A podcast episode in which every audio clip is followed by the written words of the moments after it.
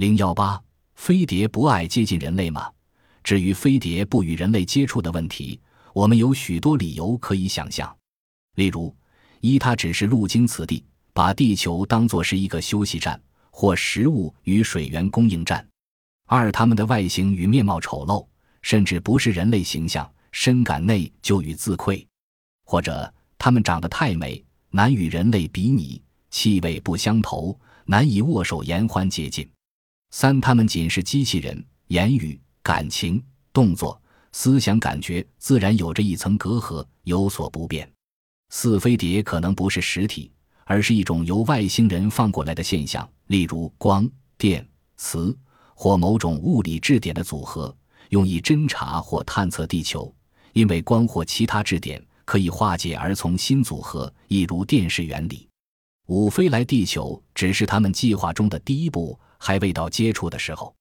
六在我们看来，飞碟访问地球已是几十年、几百年或几千年的事。但在他们本身而言，也许仅是几天或几个月的事。除了时空变换外，他们的寿命可能比我们长一倍或数倍。七人类的技能已进入太空时代，外星人要来监视我们，并监听地球通讯与发展。首先来个示意：如果人类的速度有一天达到光速的三分之一，他们再来一个警告；到速度有光速的一半时，再来个最后通牒。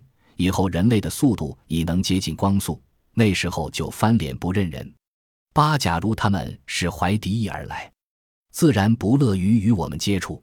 他只是路经此地，把地球当作是一个休息站。九，在他们的眼里，我们是个好战的生命种类，动辄喊打杀，必须慎重从事，以免出师不利。十，飞碟人听命于外星统帅指挥，不能自作主张，随便与人接触。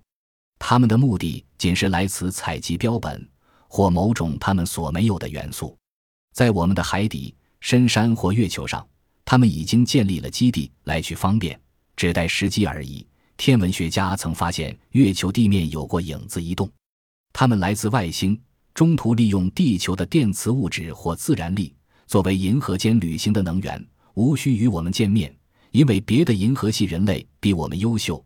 宇宙间的生命千千万万，难以逐个访问，费时费事。除了上述种种理由之外，当然还有其他许多未知因素，未能一一揣测。但要谈飞碟，我们必须摒弃名誉地位。有地位的人怕被人讥笑，学问怕保不住他的定理，以及老夫子的一切陈旧思想、知识和观念，不要被人世间的惯性思维牵着鼻子走。最后，让我们引用 UFO 研究专家海尼克博士的一段话来结束此文。他说：“UFO 现象是确实存在的。